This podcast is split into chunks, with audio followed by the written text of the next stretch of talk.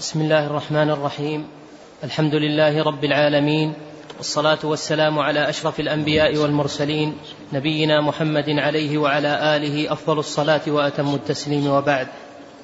قال إمام دار الهجرة مالك بن أنس رحمه الله برحمته الواسعة: باب ما جاء في التشديد في القبلة للصائم. بسم الله الرحمن الرحيم. الحمد لله رب العالمين، والصلاة والسلام الأتمان الأكملان على خير خلق الله أجمعين، وعلى آله وصحبه ومن سار على سبيله ونهجه واستنى بسنته إلى يوم الدين. أما بعد، فقد ترجم الإمام أبو عبد الله مالك بن أنس إمام دار الهجرة رحمه الله برحمته الواسعة بهذه الترجمة التي تشتمل على التشديد في أمر القبلة للصائم.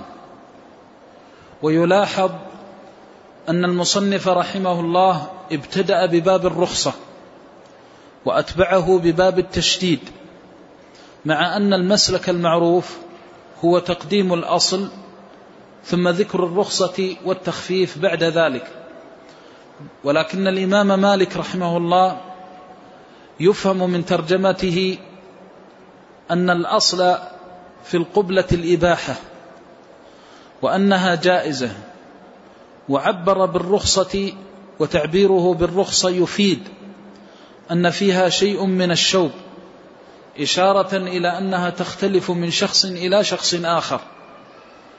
وتقدم معنا أن القبلة رخص فيها للصائم، وبينا السنة في ذلك وما أثر عن أصحاب رسول الله صلى الله عليه وسلم ورضي الله عنهم أجمعين في أمرها.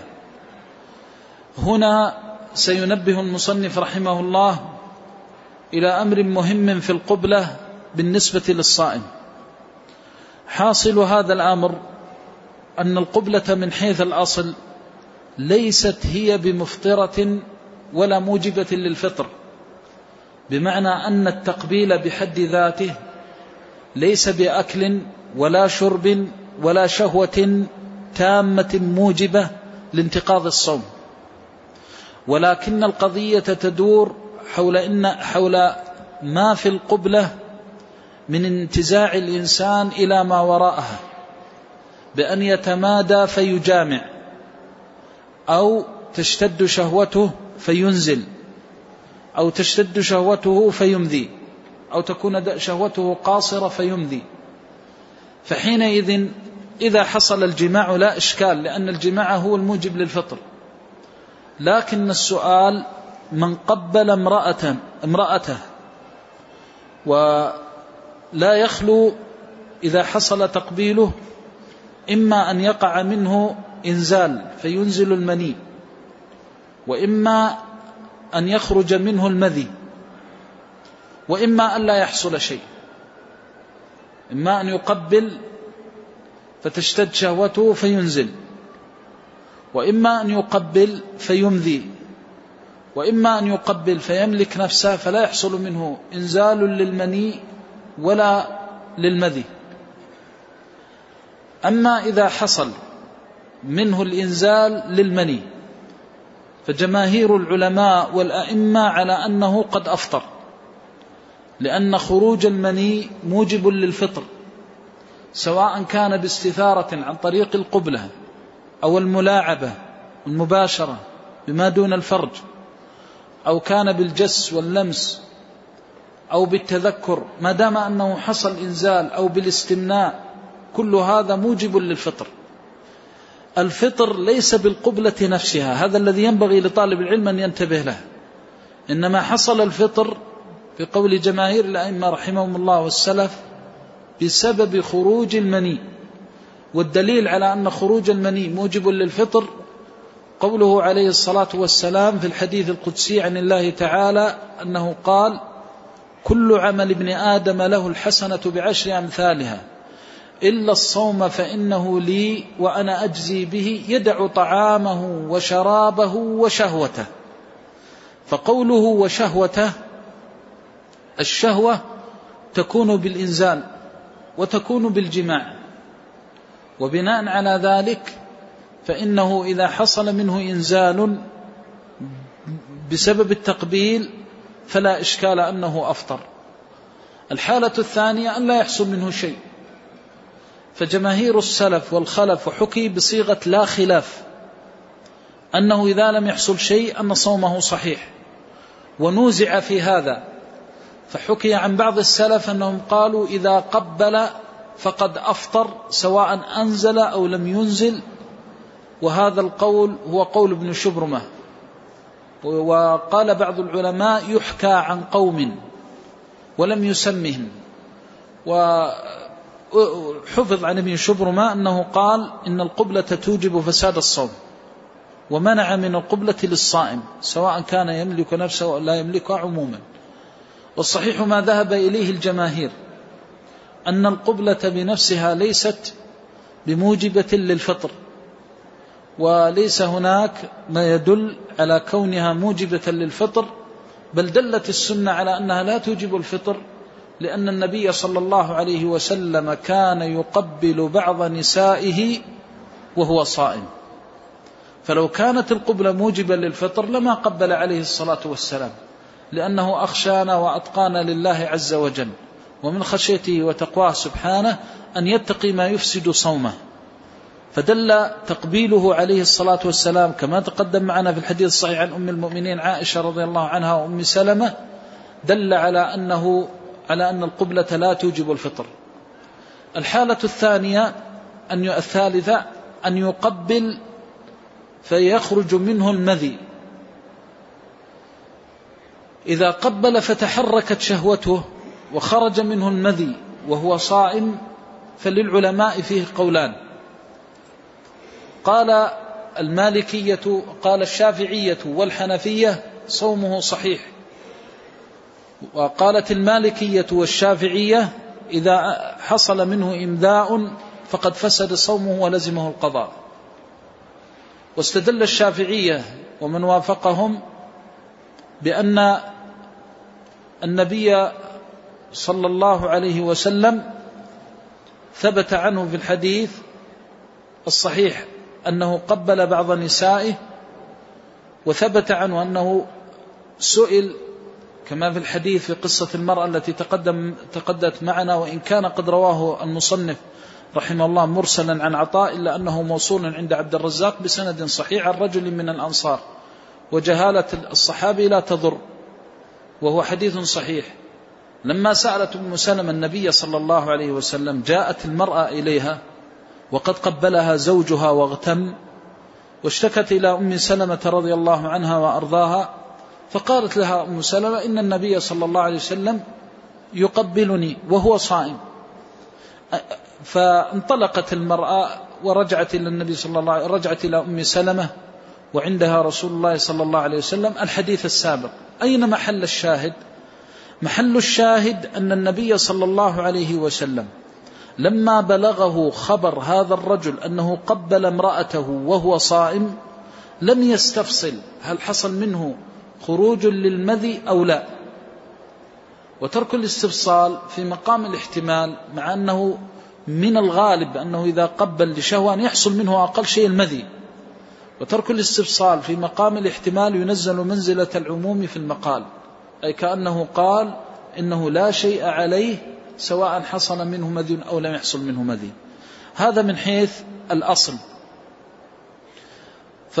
والذين قالوا أيضا لهم دليل من جهة النظر والقياس، قالوا إن القبلة آه إن خروج المذي بالقبلة ليس كخروجه بالمني، بل هو أشبه بخروج البول، كما أن خروج البول لا يوجب فطرا كذلك خروج المذي لا يوجب فطرا، بمعنى أنه خارج مع نقصان الشهوة لا يوجب فطرا كالخارج، البول بلا شهوة لا يوجب فطرا. وجه هذا القياس واضح، أن المذي الشهوة فيه ناقصة لم تبلغ التمام، لأن لو بلغ التمام حصل الإنزال، فإذا هذه الشهوة الناقصة لم توجب، وقيست على هذا الخارج الذي هو المذي على خارج لا يوجب الفطر وهو البول، من بال لم ينتقد صومه، كذلك من خرج منه المذي. فيقولون من قبل فخرج منه المذي خرج منه خارج من البدن، أشبه ما لو خرج منه البول. فإذا قلتم إن البول لا ينقض كذلك المذي لا ينقض، لأن كل من البول والمذي لم يصل إلى حد الشهوة التامة الكاملة. واحتج أيضا بحديث عمر وهو متكلم في سنده، وإن كان حسن بعض العلماء إسناده، لما اشتكى إلى النبي صلى الله عليه وسلم أنه قبل بعض النساء فقال عليه الصلاة والسلام أرأيت لو تمضمضت هل يؤثر في صومك؟ قال لا. قال فمه. ووجه القياس قياس المضمضة، قياس القبلة على المضمضة، أن القبلة الشهوة فيها ناقصة، ومن المعلوم أن الذي يؤثر في الصوم هو شهوة البطن وشهوة الفرج.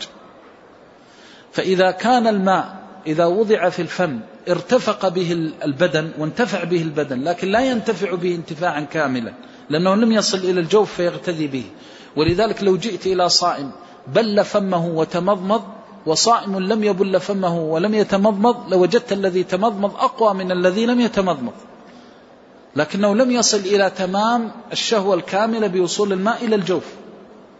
فقاس صلى الله عليه وسلم الشهوة الناقصة بالتقبيل، وهي من شهوة الفرج التي بحصول تقبيل بدون بدون مني بدون إنزال، وحصول المذي بخروجه، على شهوة الماء كالشراب أنها شهوة شراب لأنها لم تجاوز المحل المعتبر، فإذا مضمض فإنه لم يجاوز المحل المعتبر، هذا لا ينقض فهذا لا ينقض. أما الذين قالوا إنه إنه يفسد صومه قالوا إن خروج المذي كخروج المني بجامع وجود اللذة في كل كل منهما فيه لذة، إذا خرج منه المذي التذ كذلك فينتقض صومه ويحكم بفساده، كما لو خرج منه المني فيحكم بفساد صومه.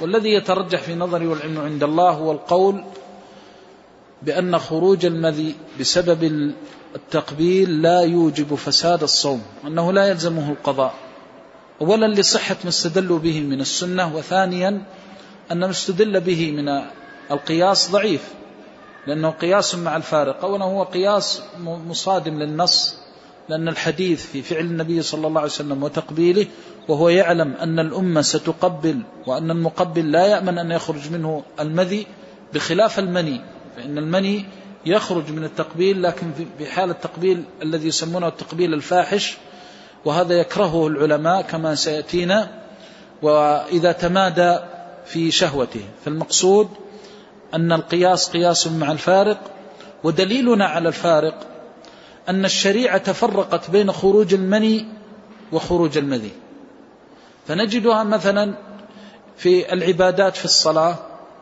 إذا إذا خرج منه المذي فإنه يجب عليه الوضوء، وإذا خرج منه المني وجب عليه الغسل، فدل على أنهما ليسا بمرتبة واحدة، وأن المني أقوى من المذي، ففرقت الشريعة بينهما في الأحداث. فينبغي أن يفرق بتفريق الشرع، فنقول إن الخلل بخروج المذي ليس كالخلل, كالخلل بخروج المني، أي أنه قد ينقص الأجر في الصوم ولكنه لا يوجب فساد الصوم. ولذلك قيل إن صدقة الفطر تكمل نقص الصائم في مثل هذا، أنه نوع من تحرك الشهوة الذي لا يصل إلى الكمال. هذا حاصل ما يقال أنه إذا قبل فحصل منه خروج المذي أن الصحيح لا ينتقض صومه.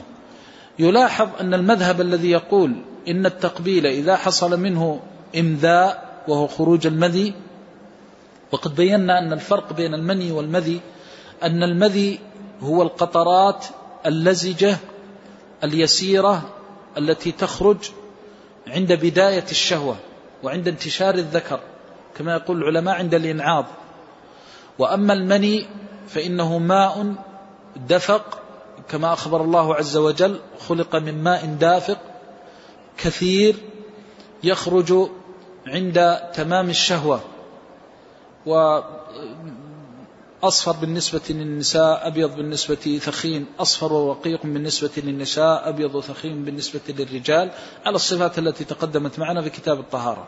المقصود أن المذهب الذي يقول إن خروج المذي من التقبيل يوجب فساد الصوم يطرد هذا في بقية المحركات للشهوة، فعنده إذا نظر إلى المرأة فكرر النظر فأمذى فسد صومه، عند الحنابلة عند المالكية رحمهم الله، واللمس كذلك. إذن عندهم خروج المذي موجب لفساد الصوم، لأن هذا أصل عندهم، وليس فساد الصوم بالتقبيل، وإنما هو من أجل خروج المذي على الصفة التي بيناها. بين رحمه الله بهذه الترجمة التشديد في القبلة للصائم. وهذا التشديد هناك أمران، الأمر الأول هل يمنع الصائم، هل هذا التشديد يصل إلى منع الصائم من التقبيل؟ الأمر الثاني هل يؤاخذ الصائم إذا حصل منه تقبيل؟ هذا التشديد في الواقع أنه يتعلق بمسألة من, من يغلب على الظن أنه سيفسد صومه، أو أن القبلة ستنزعه إلى حصول المحظور، فهو الذي يشدد في حقه كما سيبينه في الآثار المروية. نعم. قال رحمه الله تعالى: حدثني يحيى عن مالك أنه بلغه أن عائشة زوج النبي صلى الله عليه وسلم كانت إذا ذكرت أن رسول الله صلى الله عليه وسلم يقبل وهو صائم تقول: وأيكم أملك لنفسه من رسول الله صلى الله عليه وسلم. قولها وأيكم أملك لنفسه، هذا هذا الحديث بهذه الرواية فسر رواية الشيخين: إنه كان أملككم إنه كان أملككم لإربه وأربه.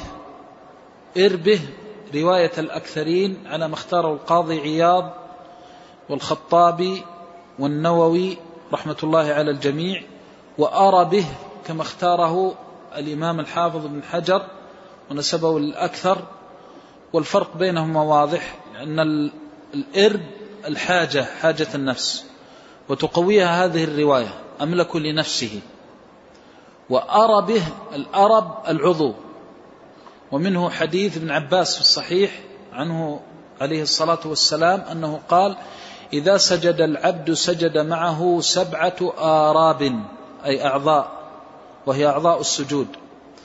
فالمقصود هذا الحديث، حديث أم المؤمنين عائشة فسر حديث الصحيحين كما ذكرنا، ومال إلى هذا الإمام الترمذي في سننه رحمه الله، حيث بيّن أن حديث أم المؤمنين عائشة برواية مالك في الموطأ مفسر لما في رواية الصحيحين. كانت إذا ذكرت تقبيل النبي صلى الله عليه وسلم قالت: أيكم أملك لنفسه، أو كان أملككم لنفسه. هذا الحديث حديث أم المؤمنين عائشة قد يشكل مع الحديث مع الأثر الذي تقدم معنا عن عبد الله بن عبد الرحمن بن أبي بكر الصديق وهو ابن أخيها، لما دخل عليها وعندها زوج عبد الرحمن وكانت من أجمل نساء العرب، قالت له لما دخل عليها عبد الله قالت له: يا عبد الله، ما منعك أن تدنو من فلانة فتلاعبها وتقبلها؟ قال: أقبلها وأنا صائم؟ قالت: نعم. يشكل يعني هذا، هنا تأمر بالقبلة وهنا تشدد على الناس في القبلة. هذا راجع إلى ما ذكرناه من فقه المسألة في القبلة، ومن فقه أم المؤمنين رضي الله عنها وأرضاها عن رسول الله صلى الله عليه وسلم ومعرفتها بالسنة، أن عبد الله بن عبد الرحمن بن أبي بكر في الأصل ما خاطبته أم المؤمنين عائشة كما ذكر بعض العلماء إلا لأن زوجه اشتكت لأم المؤمنين، وكان عبد الله بن عبد الرحمن بن أبي بكر الصديق من أعبد الناس وأصلحهم، فكان زاهدا خيرا، فكأن زوجه اشتكت إلى أم المؤمنين عائشة. ومن هنا تزول الغرابة، كيف أم المؤمنين عائشة رضي الله عنها تقول له: لماذا لا تدنو من زوجك وتلاعبه وتقبلها؟ فهذا الكلام لم يأتي من أم المؤمنين عائشة هكذا، إنما جاء لسبب، لأن هذه الأمور الأصل فيها الحياء والحشمة والبعد عن ذكرها والتعرض لها، خاصة في مجامع الناس أو مباشرة صاحبها أو مباشرة الزوجين بها. ولذلك حتى ورد في السنة عن النبي صلى الله عليه وسلم من نهيه أن يتحدث الرجل أو يتحدث الرجال بما يكون بينهم بين النساء، وكذلك بالنسبة للنساء عما يكون بينهم بين الرجال. فإذا أم المؤمنين عائشة رضي الله عنها لمست من هذه المرأة إما تقصير عبد الله كما يقول بعض، يشير إليه بعض العلماء رحمهم الله، فكأنها أرادت أن تنزع من عبد الله تشدده في الأمر، كأنها ظنت أن عبد الله يرى التحريم، وحينئذ جاءته بالصيغة التي تضاد تحريم ما أحل الله، فقالت له هل دنوت من فلانة فقبلتها ولعبتها؟ فرد عليها مباشرة أقبلها وأنا صائم. فهذا يؤكد أنه كان يمتنع من هذا الشيء، وأن أم المؤمنين ما طرحت الأمر له هكذا تريد أن تتدخل بين زوج وزوجة أبدا، لأن هذه الأمور ذكرها والتعرض لها والإغراء بها يعد من خوارم المروءة، يعني جلوس الإنسان مع الزوج وتحديثه في مثل هذه الأمور، ومن يتحدث بها ويكثر الحديث بها هذا ساقط المروءة، ما عنده حياء ولا عنده أدب، وهذا ينبغي أن ينتبه له طلبة العلم والأخيار ومن لهم مكانة، فالبعض يسرف في مثل هذه الأمور. فأم المؤمنين عائشة ليست من هذا الصنف رضي الله عنها وأرضاها، أنها تأتي وتذكر هذه الأمور التي تمج النفوس ذكرها علانية، ويستحيا من ذكرها ويشنع على من يذكرها بدون سبب وبدون موجب. فقالت رضي الله عنها هذه المقالة لأنها أحست أن عبد الله كأنه يعتقد تحريم هذا الأمر، وهذا تؤكده الرواية في قولها أقبلها وأنا صائم، إذن معنى ذلك أنه كان ينكر هذا الأمر وكان لا يراه، حينئذ لا يقع الإشكال بينه وبين حديثنا، فيتفق هذا الحديث أن أرادت هناك أن تبين جواز الأمر. فلما انظر كيف فقه السلف، حينما يكون الشخص ممتنعا من الشيء وهو حلال فأنت تطرده له وتذكره له بضد هذا التحريم وهذا الامتناع. لكن إذا جاءك مسترسلا ويريد أن, أن يطلب أمرا مباحا تخشى عليه أن يسترسل فيه، عكست له الأمر. ولذلك أم المؤمنين عائشة رضي الله عنها لما سألها الأسود عن القبلة ذكرت له هذا الحديث وقالت له إنه كان أملككم لإربه، فهنا ضيقت. والأسود يقول حتى استحييت أن أسأله، وفي بعض الروايات أنه قام مع صاحبه وكان قد أتيا من أجل أن يسألها عن هذه المسألة فاستحيا، ثم لما وقفا بالباب قال أنا أتي لشيء ثم لا نذكره، فقال يا أم المؤمنين إني سائلك عن شيء أستحي من ذكره، ثم ذكر لها. وأصل الحديث في الصحيح. المقصود من هذا أن أم المؤمنين عائشة رضي الله عنها لم يختلف قولها في الأثر عن قولها في المرفوع إلى رسول الله صلى الله عليه وسلم، وأنها حرصت في الموضعين، أولا على في الأول على تحليل ما أحل الله، وفي الموضع الثاني على بيان ما ينبغي للصائم أن يحتاط وأن يتقي من الاحتياط والتقوى، خاصة إذا غلب على نفسه على ظنه أنه لا يملك نفسه. القبلة وسيلة، فالشخص الذي لا يملك نفسه قد يتوصل بها إلى الوقوع فيما لا يحمد، وقد يجامع أهله، فلا تملك المرأة نفسها ولا الرجل نفسه، فحينئذ إذا كانت الوسيلة مفضية إلى حرام أو غلب على ظنها أنه يقع فيها في الحرام، فالوسائل تأخذ حكم مقاصدها فيمنع منها لأنها ستفضي إلى الممنوع. قالت إنه كان أي رسول الله صلى الله عليه وسلم أملككم لنفسه، أي أنه عليه الصلاة والسلام كان يملك نفسه وهو صائم من أن يتمادى بعد تقبيله لزوجه فيما لا يحمد. اختلفت عبارات السلف والأئمة من المتقدمين رحمهم الله ومن بعدهم من الخلف، هل يفصل في القبلة بحسب الرجل بحيث يقال إذا كان كبير السن يرخص له، وإذا كان شابا لا يرخص له، كما أثر عن بعض أصحاب النبي صلى الله عليه وسلم، وفيه رواية مرفوعة إلى النبي صلى الله عليه وسلم، أو يرخص بحسب حال الشخص. فيقال إذا كان يغلب على ظني أنه يملك نفسه فلا بأس، وإذا غلب على ظني أنه لا يملك نفسه فلا. الفرق بين المسألتين أن المسألة الأولى ترجع بالنسبة للمفتي لكبير, لكبير السن والشاب، فهذا راجع إلى الأنواع في الجنس، جنس السائلين. وأما بالنسبة للمسألة الثانية فهو فهي راجعة إلى نفس السائل، فهو أعلم بنفسه. قد تجد رجلا كبير السن ولا يأمن نفسه، يقول لا آمن مع أنه كبير السن، فحينئذ يقع الخلاف بين القولين، يعني يتفقان في الشاب الذي لا يملك نفسه وكبير السن الذي يملك نفسه، فيرخص لهذا ويمنع من هذا يمنع لهذا. ويختلفان إذا كان شابا إذا كان كبير سن لا يملك نفسه وشابا يملك نفسه، يقول أنا أعرف نفسي ويغلب على ظني أني لا أقع في المحظور. هذا الفرق بين القولين. نعم. قال يحيى قال مالك قال هشام بن عروة قال عروة بن الزبير رحمه الله: لم أرى القبلة للصائم تدعو إلى خير. لم أرى القبلة للصائم تدعو إلى خير، يعني في حال الصوم إذا قبل، أو القبلة للصائم لا تدعو إلى خير، لأن كما قلنا تهوج نفسه ويقع في المحظور. وهذا في الغالب تدعو إلى خير، لا حد تدعو، لكن هي قد يكون فيها خير من وجه آخر، لأنه لو كان خارجا إلى صلاة الجمعة وخاف الفتنة فقبل ليطفئ شهوته استعانة على العبادة، هذا خير. لكن لاحظ تدعو هنا يطفئ ما في نفسه من الشر، لكن القبلة بذاتها فيما تجر إليه لا خير فيه، لأن تجر إلى الجماع والشهوة الكبرى. لكن كونها يكون منها خير في بعض الأحيان، كخروج الرجل من عند زوجته يقبلها لكي يطفئ ما في نفسها من غضب ونحو ذلك، لو كان صائما وغضبت زوجته فأراد أن يلاطفها وأن يشعرها بحبه لها, لها وإكرامه لها فقبلها، فإنه يؤجر على هذا، لأن هذا من الإحسان. وقالوا أيأتي أحدنا شهوته لما قال حتى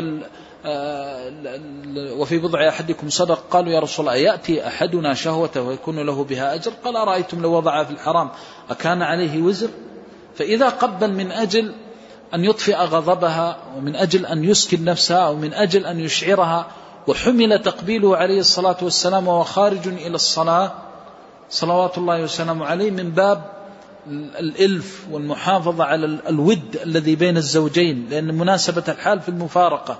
فالمقصود من هذا أن عروة رحمه الله بيّن أن القبلة لا تفضي إلى خير، لا تدعو إلى خير، بمعنى أن الصائم ولو علم أنها من سنة النبي صلى الله عليه وسلم وهديه، فإن المراد بها بيان الإباحة والجواز، لا أن ذلك مما يطلب من السنن. وشذ بعض الظاهرية ويحكى حتى عن الظاهرية ويقول إنها سنة أن يقبل وهو صائم، وهذا ضعيف ورده العلماء رحمه الله والأئمة. وقول هذا الإمام من أئمة السلف يبين ضعف هذا القول، أن لا تدعو إلى خير لأن الإنسان لا يأمن أن تسترسل به شهوته. نعم. قال رحمه الله: وحدثني عن مالك عن زيد بن أسلم عن عطاء بن يسار أن عبد الله بن عباس رضي الله تعالى عنهما سئل عن القبلة للصائم فأرخص فيها للشيخ وكرهها للشاب. هذه فتوى حبر الأمة وترجمان القرآن عبد الله بن عباس رضي الله عنه عن أبيه أنه سئل عن القبلة للصائم فأرخص فيها للشاب ومنع منها، أرخص فيها للشيخ ومنع منها الشاب. هذه الفتوى مبنية على صيانة حق الله عز وجل أو حق الشرع، فإن الشاب الغالب فيه أنه تثور شهوته ولا يأمن نفسه، وكبير السن عكس ذلك، فشدد في الأول وخفف في الثاني. وهذا منتزع أو ينتزع من, من قول أم المؤمنين عائشة رضي الله عنها آه إنه كان أملككم لأربه، إنه يدل على أن من غلب على ظنه أنه يملك نفسه رخص له والعكس بالعكس. نعم. قال رحمه الله: وحدثني عن مالك عن نافع أن عبد الله بن عمر رضي الله تعالى عنهما كان ينهى عن القبلة والمباشرة للصائم. كان عبد الله بن عمر رضي الله عنهما ينهى عن القبلة والمباشرة للصائم. هذا طبعا المباشرة تأتي على صورتين: المباشرة الفاحشة كما يسميها العلماء المتفاحشة، وهي أن يتجرد مع أهله دون أن يقع جماعا، فيماس البشر البشرة دون أن يقع علاج للفرج، فهذه مباشرة كاملة. والمباشرة الناقصة تكون عليها ثوبها وعليه ثوبها وعليه حائل، فيضم المرأة أو يقبلها أو يلمسها أو نحو ذلك. بالنسبة للمباشرة الفاحشة حتى في التقبيل المتفاحش قالوا بمص الفم ونحو ذلك، كما نص عليه بعض الأئمة أنه يعتبر مكروها كراهية شديدة بالنسبة للقبلة إذا كانت على الصورة الفاحشة. أما القبلة اليسيرة التي تطفى بها الشهوة ونحو ذلك، هذه هي التي أداروا عليها الكلام والروايات والأخبار عن النبي صلى الله عليه وسلم وعن الصحابة رضي الله عنهم وارضاهم. أما التفاحش والمبالغة في القبلة فهذا شدد فيه طائفة من أهل العلم رحمهم الله، ونص بعض أئمة المذاهب على ذلك، على أنها تكره كراهية شديدة، لأن الغالب في القبلة المبالغ فيها أنه لا يأمن نفسه ولا تأمن نفسها، وهذا ما جعل بعض العلماء يقول إنها مكروهة كراهية شديدة. وأما بالنسبة لتشديد عبد الله بن عمر في هذا، فهو إذا خاف الشخص أن يقع في المحظور فهو صحيح ولا إشكال فيه، وأما إذا أمن فإن سنة النبي صلى الله عليه وسلم وسعت ولم تضيق، وحينئذ إما أن يكون ابن عمر رضي الله عنه لم يبلغه الخبر تقبيل النبي صلى الله عليه وسلم، أو يكون بلغه الخبر وحمله على أن النبي صلى الله عليه وسلم أقدر على ملك نفسه, ملك نفسه وأن الناس لا تملك، فحينئذ يشكل على خبر أم سلمة وحديث أم سلمة، فإذا اعتقد التحريم فإنه حينئذ يكون مخالفا للمرفوع، ويعتذر للصحابي أنه لم يبلغه فعل النبي صلى الله عليه وسلم وتقبيله. والذي يظهر والله أعلم أن القبلة يفصل فيها على ما تقدم، لأنه مفهوم من حديث أم المؤمنين عائشة، وقد فهمت من النبي صلى الله عليه وسلم كما نقلت الرخصة نقلتها بصفة في رسول الله صلى الله عليه وسلم، وهي أنه كان يتحفظ. ونحن لا نختلف أن المسلم مأمور بحفظ صومه، فهذا لا خلاف فيه، وإذا كان مأمورا بحفظ صومه ومأمورا بإتمام صومه فما لا يتم الواجب إلا به فهو واجب.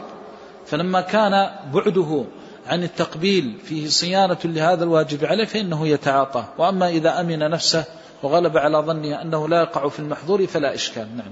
قال رحمه الله: باب ما جاء في الصيام في السفر. نعم. قال رحمه الله: حدثني يحيى عن مالك عن ابن شهاب عن عبيد الله بن عبد الله بن عتبة بن مسعود عن عبد الله بن م...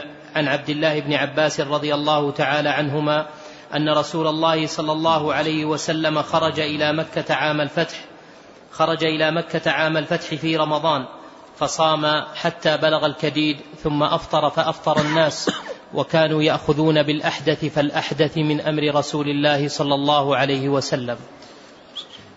يقول رحمه الله: باب ما جاء في الصوم في السفر. السفر تقدم معنا أنه مأخوذ من أسفر الشيء إذا بان واتضح، ومنه قولهم أسفر الصبح إذا بان ضوءه واتضح. قال تعالى: والصبح إذا أسفر، أي بان ضوءه واتضح. وسمي السفر سفرا إما لأن الإنسان يسفر فيظهر ويخرج عن العمران، وإما لأنه يسفر عن أخلاق الرجال من الصبر والتحمل لما فيه من الشدة.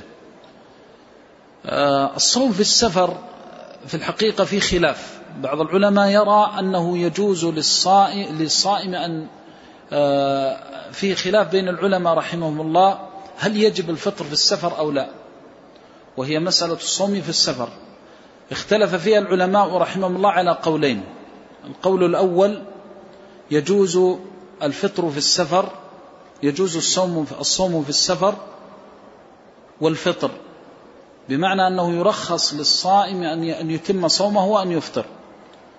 وهذا القول مذهب جماهير السلف والخلف من الصحابة والتابعين والأئمة الأربعة، أنه يجوز للإنسان إذا سافر أن يأخذ بالعزيمة فيصوم، ويجوز له أن يفطر. القول الثاني يجب عليه الفطر، وهذا القول قال به بعض السلف رحمهم الله، يحكى عن بعض الصحابة يفهم من الرواية الواردة عنهم، كعبد الله بن عمر رضي الله عنهما، وهو قول الإمام داود بن علي الظاهري أنه لا يجوز للمسافر أن يصوم.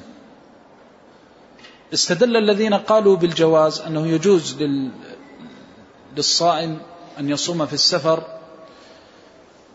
أولا بما ثبت في الصحيحين عن النبي صلى الله عليه وسلم أنه سأله حمزة بن عمرو الأسلمي رضي الله عنه وأرضاه، فقال يا رسول الله أأصوم في السفر، كما في رواية حديث عائشة رضي الله عنها في الصحيحين، لأن هذا الحديث يروى عن حمزة بن عمرو الأسلمي وعن عائشة رضي الله عنها.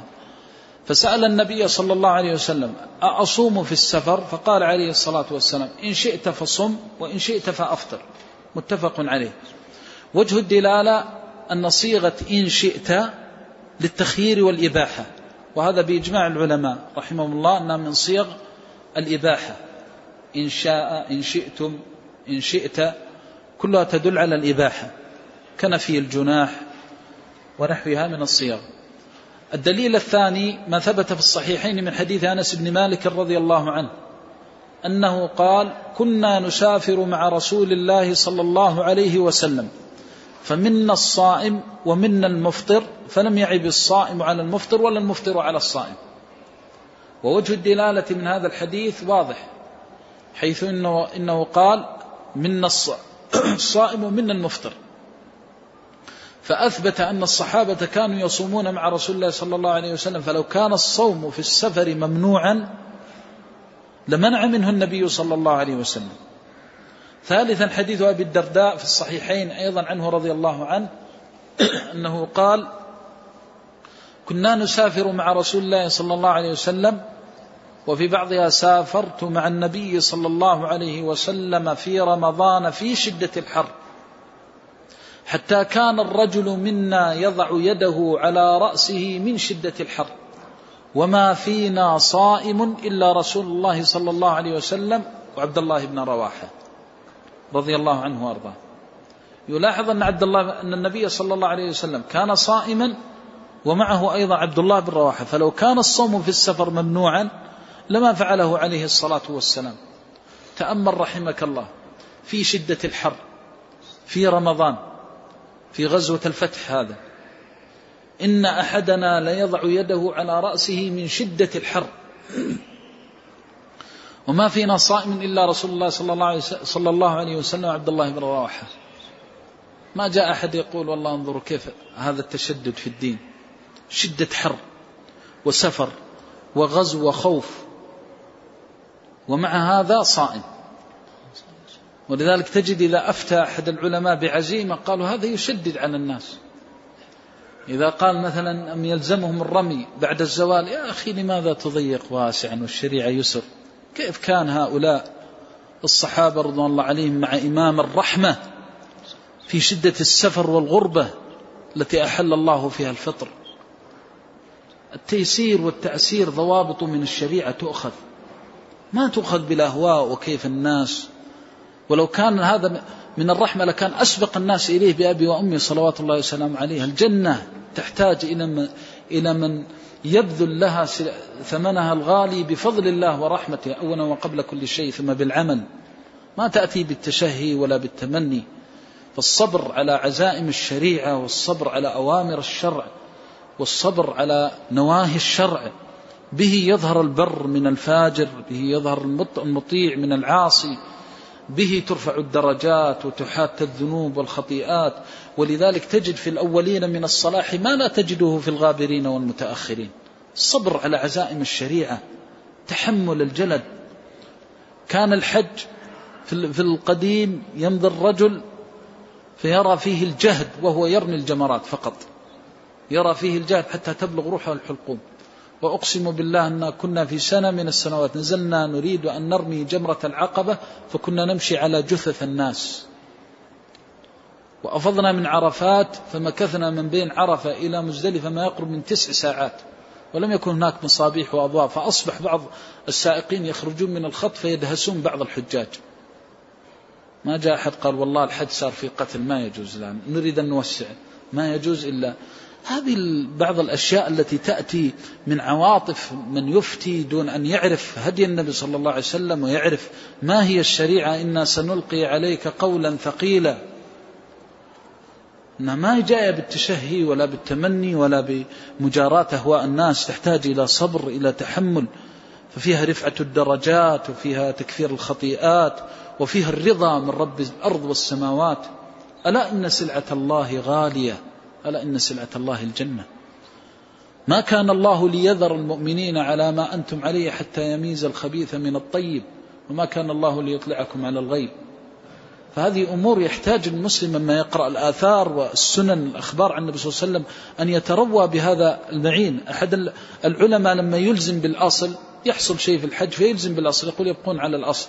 يا شيخ أنت ما رأيت، ولو كنت معنا لرأيت الناس بعضهم يركب بعض ويقتل، كان ما أفتيت بهذا وما قلت بهذا. بعضهم يقول لبعض أهل العلم ولو وجد من يحسن جوابه لأجابه بهدي النبي صلى الله عليه وسلم. هذه أمور شرعية لا يجوز للمسلم أن يخبر فيها إلا كما ورد في الكتاب والسنة. والله إذا أمر بأمر ونهى عن نهي فقد وسع على عباده ويسر لهم، لأنه شهد بأن هذه الشريعة شريعة يسر ورحمة. فهذه أمور ينبغي لطالب العلم أن ينتبه لها. صام عليه الصلاة والسلام حتى بلغ كراع الغميم وبلغ الكديد كما في حديث ابن عباس رضي الله عنه الذي معنا. وفي الحديث الآخر الذي سيأتينا أنه صام حتى مر بالعرج فكان يصب الماء على رأسه من شدة الحر صلوات الله وسلامه عليه. ولو أن صائما اليوم صب الماء على رأسه قالوا انظروا كيف هذا يتشدد. يا أخي الدين يسر، دين سهالة، ما هذا التشدد التنطع. فلذلك نحن ننبه الناس أن هذا عمت به البلوى، أصبحت السنة غريبة، أصبح التساهل في الدين والشرع وركوب الأمور الصعبة سهلا. لكن الله الموعد.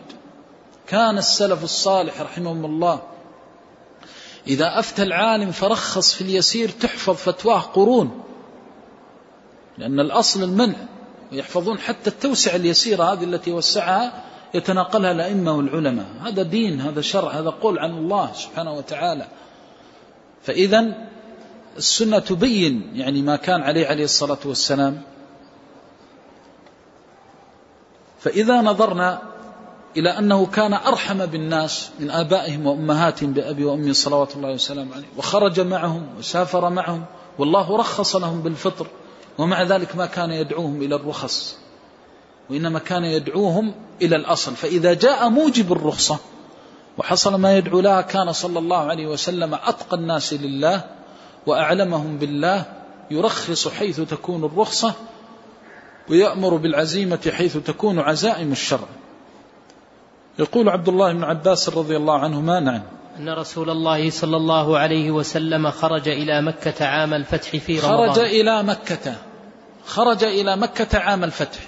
هذا الحديث من مراسيل الصحابة رضي الله عنهم، لأن ابن عباس رضي الله عنهما لم يكن بالمدينة في هذا الخروج، وإنما كان بمكة مع أبيه العباس، وأبوه إنما رجع إلى المدينة بعد الفتح، ولذلك كان بمكة وهو يروي الحديث بواسطة. خرج عليه الصلاة والسلام قيل عصرا يوم الأربعاء الثامن من شهر رمضان من السنة الثامنة من هجرته عليه الصلاة والسلام. خرج إلى مكة لغزوة الفتح عام الفتح، أي العام الذي فتح الله فيه مكة على نبيه عليه الصلاة والسلام. والعرب تصف الأعوام بما يكون فيها من الأحداث العظيمة كقولهم عام الفيل وعام البعثة وعام الفتح ونحو ذلك، يصفون بما يكون فيها من الأحداث العظيمة، عام الحديبية وهكذا. عام الفتح وهو في السنة الثامنة من هجرته عليه الصلاة والسلام خرج إلى مكة، وخروجه خروج غزو، خرج عليه الصلاة والسلام خروج غزو للقاء العدو، ولذلك هذا أمر مهم جدا أنه ترتب عليه بعض المسائل، لكن هو من حيث الأصل خروجه عليه الصلاة والسلام كان لفتح مكة. نعم. في رمضان، في رمضان أي في شهر رمضان. ومن هنا يكون صومه هنا صوم فريضة، يكون صومه هنا من صوم الفريضة. نعم. حتى بلغ الكديد، حتى بلغ الكديد. الكديد موضع بين مكة والمدينة، وهو إلى مكة أقرب منه إلى المدينة، لأنه بين عسفان وقديد، وقيل بين عسفان ووادي أمج. ووادي أمج يلاحظ إذا أتيت إلى قديد بالطريق الموجود الآن الذي يقال له طريق الهجرة، وأردت أن تنزل من الحرة على قديد وأنت آت من المدينة، الوادي الذي قبل قديد ليس هو وادي أمج، إنما الوادي الثاني الذي يأتي بعد ما يسمى بالمفرق. لما تأخذ المفرق كانك ذاهب إلى جدة وثول، بعدها بعد هذا الكبري يمكن تقريبا بكيلو ونصف تقريبا، هذا هو الوادي أمج وهو قبل قديد. وهذا الوادي كنا إذا سافرنا في القديم مع الوالد رحمه الله في أكثر من عمرة كان يقطع الطريق من قوته، يعني كان فيه سيل كبير، وهو وادي أمج. وحدوا بعض أهل الأماكن بأنه ما بين أمج وعسفان، وبعضهم يقول كما في الرواية هنا جاء فيها الكديد، وقيل كراع حتى بلغ كراع الغميم كما في الرواية الأخرى. آه هذا هذان الموضعان هما بين عسفان وبين قديد. وبعض العلماء استشكل هذا، قال أن الخبر واحد والقصة واحدة، فكيف يكون مع أن ما بين الكديد وكراع الغميم مسافة؟ وأجيب بأن كل منهما من أعمال عسفان، ويعبر بالكديد ويعبر بكراع الغميم على الحالتين. فلما بلغ الكديد كان بداية القصة وفطره وإخبارنا أنه لا زال بعد بعض أصحابه مفطرون، استمر هذا بمشي عليه الصلاة والسلام حتى بلغ كراع الغميم. وكراع الغميم قن كراع, كراع البحر من جهة طريق جدة إلى عسفان الذي يأتي من جهة نادي الفروسية، ويقال إن كراع الغميم هو الوادي الذي بطرف عسفان عند المفرق من خط الهجرة الموجود الآن إلى عسفان، وهذا أشبه الثاني أشبه، أنه كراع الغميم أنه في هذا الموضع، ولكنه ما بين عسفان والقديد. والموضعان متقاربان، الموضع الأول والثاني متقاربان، ما بينهم كثير مسافة. نعم. فصام حتى بلغ الكديد ثم أفطر. هذا الموضع ما بلغه إلا بعد ستة أيام من خروجه من المدينة، لأن ما بين عسفان والمدينة سبعة أيام، لأن ما بين مكة والمدينة عشرة أيام بمسير الإبل في المشي المعتاد، فما بين المدينة إلى عسفان سبعة مراحل، فإذا كان أفطر في المرحلة السابعة فمعناه أنه أفطر في سابع يوم، في اليوم السابع صلوات الله وسلامه عليه، لأن وقعت هذه الحادثة بعد صلاة العصر، والشدة وقعت بعد صلاة الظهر، أن بعض الصحابة سقط وبلغوا الخبر بعد صلاة الظهر، وأفطر عليه الصلاة والسلام بعد صلاة العصر، وهذا فيه فوائد يعني تترتب عليه. نعم. ثم أفطر فأفطر الناس. ثم أفطر. سبب هذا الفطر فيه وجهان للعلماء، قيل إنه شكي إليه أن بعض الصحابة سقط من شدة الإعياء، صائمون ويمشون على أقدامهم رضي الله عنه، ما كان عليه الصلاة والسلام يخرج إلى الغزو إلا خرجوا وراءه صلوات الله وسلامه عليه راكبين وراجلين يشترون رحمة الله عز وجل. وأبو ذر رضي الله عنه وأرضاه لما انقطعت به دابة حمل رحله على ظهره ومشى في شدة الحر التي سماها الله عز وجل ساعة العسرة، فلما رأى النبي صلى الله عليه وسلم سرابه قال كن أبا ذر. كانوا يقولون هذا فلان هذا فلان، كانوا إذا سار الجيش بعض الأحيان تتعب الدابة وتمرض فيضطر أن يحمل ما يحتاج من العتاد على ظهره، ولا أحد يعني كل شخص مشغول بهمه لأنهم هم في سفر، وكان أمر السفر عظيما يعني أمر شديد ليس بالأمر الهين. فكانوا مع النبي صلى الله عليه وسلم في هذه الغزوة فيهم أناس راجلين وهم صائمون ومصرون على أن يبقوا صياما، فكان بعضهم يسقط، وكان من بعضهم كما في بعض الرواية أن رجلا منهم كان على دابته وهو صائم فأصابه الإعياء حتى أصبحت دابته تهيم به بين الشجر. انظر الذي على الدابة فما بالك بالذي يمشي على الأرض. رجال صدقوا ما عاهدوا الله عليه، رجال، وإذا قال الله عن عنهم إنهم رجال فوالله إنهم الرجال، من فوق سبع سماوات وصفوا بأنهم رجال. محمد وأصحابه الذين زكوا من ملك الملوك وإله الأولين والآخرين، رجال صدقوا ما عاهدوا الله عليه. فبلغ بهم الجهد حتى سقط بعضهم وأعيا بعضهم وهو على دابته، كما ذكرنا أنه هامت به دابته لأن الدابة ليس لها ما يمسكها، من هو راكب عليها ساقط، فإذا ساقط أرسل لها رسالة فأصبحت تهين به بين الشجر. فعادة الدابة تمشي وراء القوم، في بعض الأحيان إذا انقطع عن القوم ودخلوا في كما هو حال السفر يدخلون في الأحراش وفي الأشجار فتهين بين الشجر لأنه ينقطع بها السبيل، فشكوا إلى رسول الله صلى الله عليه وسلم وأخبروه، فحمل الإناء فوضعه على دابته حتى يراه الناس.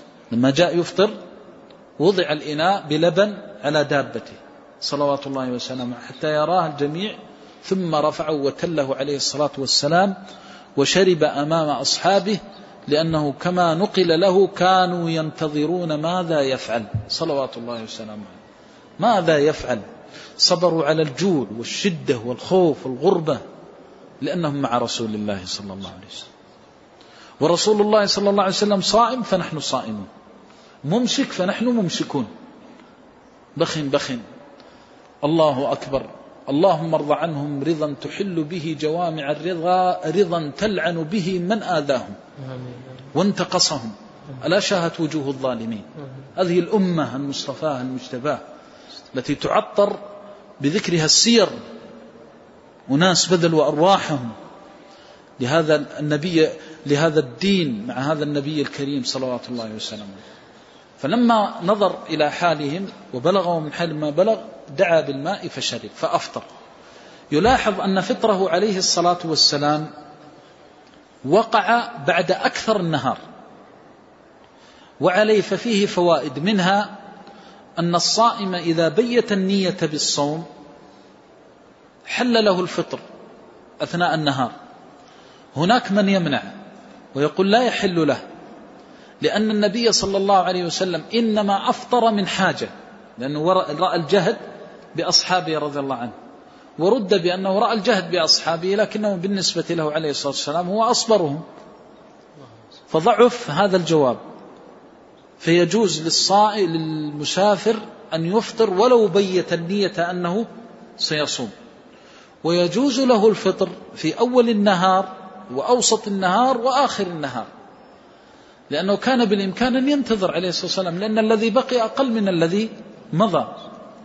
ثانيا، حرص النبي صلى الله عليه وسلم على التيسير الموضوع في موضعه، لما يأتي التيسير في مكانه انظر، كان بالإمكان أن ينتظر، يقول غروب الشمس قريب فلا أحرمهم الأجر، لكنه عدل من هذا إلى فطره عليه الصلاة والسلام لأن الحاجة داعية. ومن هنا يكون قول من قال إن من يؤذيه الصوم في السفر الفطر في حقه أفضل قول صحيح معتبر. فأفطر عليه الصلاة والسلام وأفطر الناس معه، ثم مضى فأخبر. نعم. فأفطر الناس وكانوا يأخذون بالأحدث فالأحدث من أمر رسول الله صلى الله عليه وسلم. هذه اللفظة وكانوا يأخذون بالأحدث فالأحدث من أمر رسول الله صلى الله عليه وسلم هي دليل الظاهرية، وأخرنا الاستدلال لهم في المسألة الماضية إلى هذا الموضع، فقالوا إن قول ابن عباس رضي الله عنهما كانوا يأخذون بالأحدث فالأحدث معناه أن النبي صلى الله عليه وسلم صام في أول الأمر ثم أفطر فأصبح هديه في السفر فطر، والصحابة أخذوا بالأحدث فالأحدث فيكون فطره الثاني هو سنته المستقرة فلا صوم في السفر. استدلوا أولا بدليل الكتاب في قوله تعالى وهم الظاهرية ومن وافقهم على أنه يجب الفطر في السفر، استدلوا بقوله تعالى فمن كان منكم مريضا أو على سفر فعدة من أيام أخر، ووجه الدلالة أنهم قالوا إن المحذوف المقدر فالواجب عدة من أيام أخر، فإذا كان التقدير من كان منكم مريضا أو على سفر فالواجب عدة من أيام أخر، فمعناه أنه لا يصوم رمضان وإنما يصوم عدة من أيام أخر ولا يصوم في السفر، أي أن الواجب عليه أن يفطر، لأن عدة من أيام أخر مراد بها القضاء، فالواجب عليه أن يقضي لا أن يؤدي. أما هذا الاستدلال طبعا يجاب عنه بأن التقدير فمن كان منكم مريضا أو على سفر فأفطر أي أخذ بالرخصة، فعدة من أيام أخر أي فعليه عدة من أيام أخر، ويقويه قوله تعالى بعدها وأن تصوموا خير لكم إن كنتم تعلمون، فقوله وأن تصوموا خير لكم إن كنتم تعلمون رخص وبين جواز الصوم وجواز الفطر، ثم بين أن الصوم أفضل كما سنبينه في موضعه. ثانيا استدلوا بقوله عليه الصلاة والسلام في حديث جابر في الصحيح أنه أن رجلا أن النبي صلى الله عليه وسلم رأى الصحابة قد اجتمعوا على رجل فسألهم عن حاله فقالوا إنه صائم قد أعيا أو سقط من الصوم، فقال عليه الصلاة والسلام هذا في السفر، ليس من البر الصيام في السفر، وفي بعض الألفاظ ليس من بر صيام في سفر، أي أنه ليس من البر الصيام في السفر. قالوا عندنا بر وعندنا إثم، فإذا لم يكن من البر فهو إثم، ولا إثم إلا بترك واجب أو فعل محرم، فلما كان الواجب عليه الفطر في السفر إذا تركه فإنه ليس بارا بل هو آثم. هذا وجه دلالتهم. ويجاب بأن الحديث وارد على صورة مخصوصة وهي صورة الرجل الذي عذب نفسه، وأكدته السنة الأخر في الثانية في قول عليه الصلاة والسلام في حديث ابن عباس أولئك العصاة حينما بلغه أن أقواما لا زالوا صائمين، فهذا يدل على أن الصوم في السفر إذا أجهد الإنسان وعذبه أنه ليس من البر في شيء، وأن مراد النبي صلى الله عليه وسلم هذا الشيء المعين. الوجه الثاني في الجواب أن قوله ليس من البر الصيام في السفر إذا قيل العبرة بعموم اللفظ لا بخصوص السبب، نقول إذا عممتم لفظه نقول هناك بر وأبر، فالبر أدنى من الأبر، إذا كان حاله على هذا الوجه ليس من البر، وأبر منه إذا صام على وجه لا يعذب به نفسه. هذا الوجه جواب عن الحديث. واستدلوا كذلك الدليل الثالث لهم بحديث ابن عباس رضي الله عنهما وفي قصة الصحابة كما ذكرنا أن النبي صلى الله عليه وسلم لما بلغه أن أقواما لا زالوا صائمين بعد فطره وقد بلغ الكديد قال أولئك العصاة أولئك العصاة. وجه الدلالة أن المعصية لا تكون إلا بترك واجب أو فعل محرم، فهنا تركوا الواجب وهو الفطر فوصل بكونه عصاة، فدل على أن الصوم لا يجوز في السفر. وأجيب بأن قوله عليه الصلاة والسلام أولئك العصاة أي أنهم عصوا أمره، لأن في بعض الروايات أنه قال إنكم تلقون عدوكم غدا، وهذا أحد الوجهين في سبب فطره عليه الصلاة والسلام. والوجه الثاني ما تقدم من أنه عليه الصلاة والسلام أمر بالفطر بسبب إجهاد الصحابة وإعيائهم، فإذا كان أمره من أجل تقوي على العدو، لأنه بعسفان بقي له مرحلتان أو مرحلة أو ثلاث مراحل بالكثير على مكة، لأنه إذا جاوز عسفان تكون مرحلتين وشيء قليل، وقيل ثلاث مراحل، فإذا جاوزها معناه أن عليه الصلاة والسلام قريب من العدو. ولذلك الصوم في الجهاد يكره. لماذا؟ لأن المراد به التقوي على العدو. الأفضل إذا كان يضعف الإنسان عن الجهاد فإن فإنه يأخذ بالرخصة وهي الفطر. فلما أمرهم عليه الصلاة والسلام بالفطر تقويا على العدو خالفوا أمره فعصوا، أو يكون أن النبي صلى الله عليه وسلم أمرهم بعد أن أجهدوا أنفسهم وعذبوها فأصروا على البقاء على الصوم، وهذا مخالف للسنة، فوصفهم بكونهم عصاة. لا أن الصوم في السفر بذاته معصية، لأنه عليه الصلاة والسلام صام وصام الصحابة رضوان الله عليهم معهم، وبناء على ذلك يتقوى يترجح مذهب الجمهور أن الصوم في السفر رخصة، وأنه ليس بعزيمة، وأن الفطرة أيضا أن الفطرة في السفر رخصة وليس بعزيمة. لكن يرد السؤال، إذا كنا نقول أنه يجوز للإنسان أن يفطر في الصوم وفي السفر ويجوز له أن يصوم، يسألك سائل هل الأفضل إذا كنت في السفر أن أفطر فأخذ بالرخصة أو أصوم وأبرئ الذمة؟ قولان، ثلاثة أقوال للعلماء. القول الأول للجمهور أن الأفضل أن يصوم، والقول الثاني أن الأفضل أن يفطر، وهو عن بعض الصحابة كعبد الله بن عمر وعبد الله بن عباس، وعن بعض التابعين وأتباع التابعين كسعيد بن المسيب وعمر بن عبد العزيز. وهذا القول أصحابه يقولون إن الأفضل أن يفطر لا أن يصوم، ويختاره بعض أصحاب المذاهب. القول الثالث إنه يخير بينهما ولا تفضيل، يخير بينهما ولا أفضلية لأحدهما على الآخر، وهو أيضا عند الشافعية.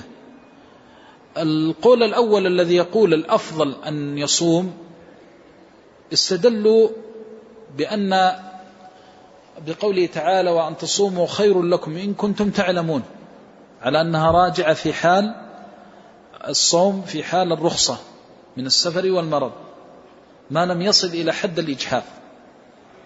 ثانيا استدلوا بأن النبي صلى الله عليه وسلم صام وصام معه أصحابه رضي الله عنهم، وقد نزلت الرخصة بالفطر، فكونه يصوم عليه الصلاة والسلام وفي خروجه إلى مكة أكثر أيامه كان صائما دل على أن الأفضل أن يكون الإنسان صائما.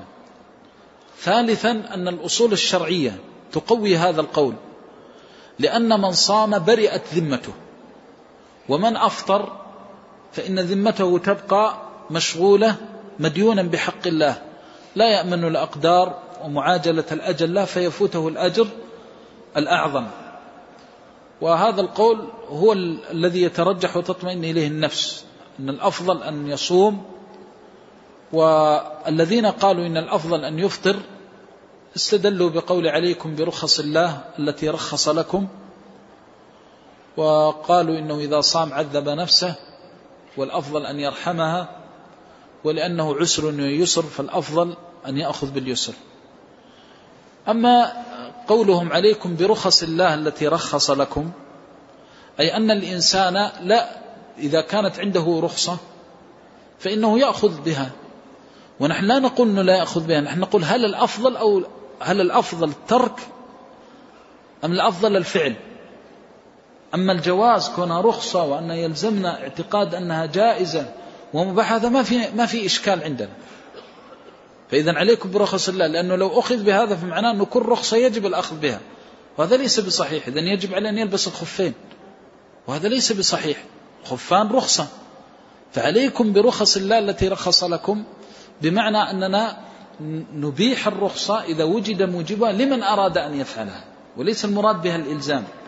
أو نقول المراد بقول عليكم برخص الله إذا كان الإنسان محتاجا للرخصة وأصبح الأمر فيه أكثر، فحينئذ يكون الإلزام له بالرخصة أكثر وأقوى. ثانيا في استدلالهم قالوا إنه عسر ويسر، وإنه يأخذ باليسر، ما خير بين أمرين لاختار أيسرهما. نقول هذا يحتاج إلى نظر، وهذا أمر نريد أن ننبه عليه. يعني الآن عندنا صوم وعندنا فطر، فقولهم إنه عسر ويسر ليس بصحيح، لأن الصوم من الشرع والشرع كله يسر. الصوم فريضة من فرائض الله وركن من أركان الإسلام، وبناء على ذلك لا يصح أن نصفه بأنه عسر، لأنه من الشرع، فهو إذا صام صام بشريعة ميسرة، يعني أنه أخذ باليسر، فوصف الصائم بأنه أخذ بالعسر ليس بسليم وليس بصحيح. ما خير بين أمرين إلا اختار أيسرهما، فيما فيه التخيير بين يسير وأيسر صلوات الله وسلامه عليه. أما من حيث الأمر الذي معنا فإن كل ما ينسب إلى الشريعة فهو يسر، لقوله تعالى يريد الله بكم اليسر. فما دام أنه ورد في الشرع الصوم وهو الأصل وأمرنا الله به، فإننا لا يصح أن نصفه بكونه عسرا. وبناء على ذلك نقول إن إنه من اليسر. فلو قال قائل إنه يسر وأيسر، نقول هذا محل نظر، لأنه إذا أفطر شغلت ذمته بالقضاء، وهذا فيه عسر على نفسه، يحمل هم القضاء وهم أداء ما فرض الله عليه، ما في فرق، يعني سيصوم هناك وسيصوم هنا. فإذا ما تستطيع أن تقول أن هذا أيسر من هذا، بالعكس هو لو صام ارتاح، فلو وصل ما نحن فيه بأنه أيسر كان أبلغ، وهو هدي النبي صلى الله عليه وسلم. كل من تأمل ما وقع منه عليه الصلاة والسلام في سفرته هذه، من كونه من بداية خروجه إلى أن بلغ الجهد صائم، يدل على أن الصوم في السفر أفضل. إذا ثبت هذا وهو أن الصوم في السفر أفضل، فإن صار فيه مشقة وحرج على الإنسان فحينئذ يكون الأفضل فطره، وقد يتأكد عليه على حسب الحال الذي فيه المشقة. هذه هي السنة التي تستفاد من حديث ابن عباس رضي الله عنهما، وهذا هو قول جمهور أهل العلم رحمهم الله برحمته الواسعة. نعم. قال رحمه الله: وحدثني عن مالك عن سمي عن سمي مولى أبي بكر بن عبد الرحمن عن أبي بكر بن عبد الرحمن عن بعض أصحابه. قوله كانوا يأخذون بالأحدث فالأحدث، هذه مدرجة من كلام ابن عباس رضي الله عنه، فاستدلال الظاهرية بها أجيب عن بأنه مدرج. قيل من كلام الزهري عفوا من كلام الزهري في حديث ابن عباس رضي الله عنه، وليست بمرفوعة ولا موصولة إلى ابن عباس رضي الله عنهما، موقوفة على ابن عباس، إنما هي من كلام الزهري، وهي صحيحة أن الصحابة رضوان الله عليهم ومن بعدهم كانوا يأخذون بالأحدث فالأحدث من, رسول من أمر رسول الله صلى الله عليه وسلم. وذلك قال جابر كما في الصحيح: كان آخر الأمرين من رسول الله صلى الله عليه وسلم ترك الوضوء مما مست النار، كان آخر الأمرين. ودل هذا على مسألة، وهي إثبات الناسخ والمنسوخ، وهو ثابت في الشريعة، أن النسخ ثابت في الشريعة، وفيه حكمة عظيمة كما هو مقرر في علم الأصول، وبينه الأئمة وأئمة التفسير في آية البقرة في نسخ القبلة. فقول يأخذون بالأحدث في الأحدث معناه أن أمر النبي صلى الله عليه وسلم ينسخ المتأخر منه المتقدم، ما لم يكن المتأخر تخصيصا لعموم المتقدم أو تقييدا لإطلاقه. فإذا كان تخصيصا لعمومه أو تقييدا لإطلاقه فحينئذ ليس بنسخ، لأن تخصيص العام ليس بنسخ على أصح قول العلماء ومذهب الجمهور، وكذلك أيضا تقييد المطلق. نعم. قال رحمه الله: وحدثني عن مالك عن سمي مولى أبي بكر بن عبد الرحمن عن أبي بكر بن عبد الرحمن عن بعض أصحاب رسول الله صلى الله عليه وسلم أن رسول الله صلى الله عليه وسلم أمر الناس في سفره عام الفتح بالفطر، وقال: تقووا لعدوكم. وصام رسول الله صلى الله عليه وسلم. قال أبو بكر: قال الذي حدثني: لقد رأيت رسول الله صلى الله عليه وسلم بالعرج يصب الماء على رأسه من العطش أو من الحر. ثم قيل لرسول الله صلى الله عليه وسلم: يا رسول الله، إن طائفة من الناس قد صاموا حين صمت. قال: فلما كان رسول الله صلى الله عليه وسلم بالكديد دعا بقدح فشرب فأفطر الناس. قال رحمه الله: عن بعض أصحاب رسول الله صلى الله عليه وسلم أن رسول هذه الله الجهالة لا تضر، جهالة الصحابي لا تضر، وبإجماع العلماء وإجماع أئمة الحديث كما حكاه الحافظ بن عبد البر وغيره من الأئمة أن إبهام الصحابي لا يضر، عن رجل من أصحاب رسول الله صلى الله عليه وسلم، عن رجل من الأنصار، عن رجل من المهاجرين، عن امرأة كانت مع النبي صلى الله عليه وسلم، عن رجل كان مع النبي صلى الله عليه وسلم، هذا كله لا يضر، لأن الصحابة كلهم عدول، وجهالة الصحابي لا تضر. وبينا أنه معرفة الصحابي قد يستفاد منها في بعض المسائل في معرفة الناسخ والمنسوخ، خاصة عند التعارض ونحو ذلك.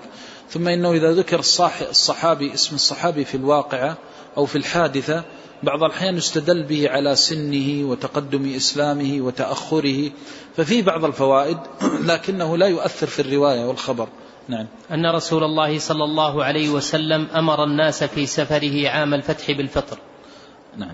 وقال: تقووا لعدوكم. وصام رسول هذا الله. هو السبب الثاني للفطر، ولم نتكلم عليه في حديث ابن عباس وأخرناه هنا للتنبيه عليه. قيل إن السبب ضعف الصحابة كما ذكرنا أنهم سقطوا، وهذا فيه روايات ثابتة وتدل عليه. وقيل إن النبي صلى الله عليه وسلم أراد أن يتقوى أصحابه على نزال العدو، لأنهم بينهم بين العدو ليلتين أو ثلاث بالكثير في فتح مكة، فأراد منهم أن يتقووا على لقاء عدوهم. نعم. وقال: تقووا لعدوكم. وصام فيه رسول دليل الله. على مشروعية الفطر في السفر في الجهاد في سبيل الله عز وجل، وأن الأفضل ترك الصوم عند لقاء العدو لما فيه من حصول استئصال شأفة الكفر وأهله، وهذا مقصود شرعا. نعم. وصام رسول الله صلى الله عليه وسلم. وصام رسول الله صلى الله عليه وسلم، هذا الكلام قبل أن يبلغ الكديد صلوات الله وسلامه عليه، لأن أصل الخروج كان لفتح مكة، فهو في الأصل الخروج للجهاد في سبيل الله صلوات الله وسلامه عليه في غزوة الفتح. نعم. قال أبو بكر: قال الذي حدثني: لقد رأيت رسول الله صلى الله عليه وسلم بالعرج. لقد رأيت رسول الله صلى الله عليه وسلم بالعرج على ثلاث مراحل من المدينة، يعني بينه وبين المدينة ثلاثة أيام في السفر، ثلاثة مراحل، مرحلة من سيرة اليوم والليلة، بمعنى أنها بعد الروحاء، يعني في المرحلة الثالثة. وهذا الموضع أصلا خروج النبي صلى الله عليه وسلم في ذلك الرمضان، وافق رمضان في ذلك شدة الحر، ومن العناء كان يجد عليه الصلاة والسلام حتى في مخرجه. قال: فقد رأيت رسول الله صلى الله عليه وسلم. نعم. لقد رأيت رسول الله صلى الله عليه وسلم بالعرج يصب الماء على رأسه من العطش أو من الحر.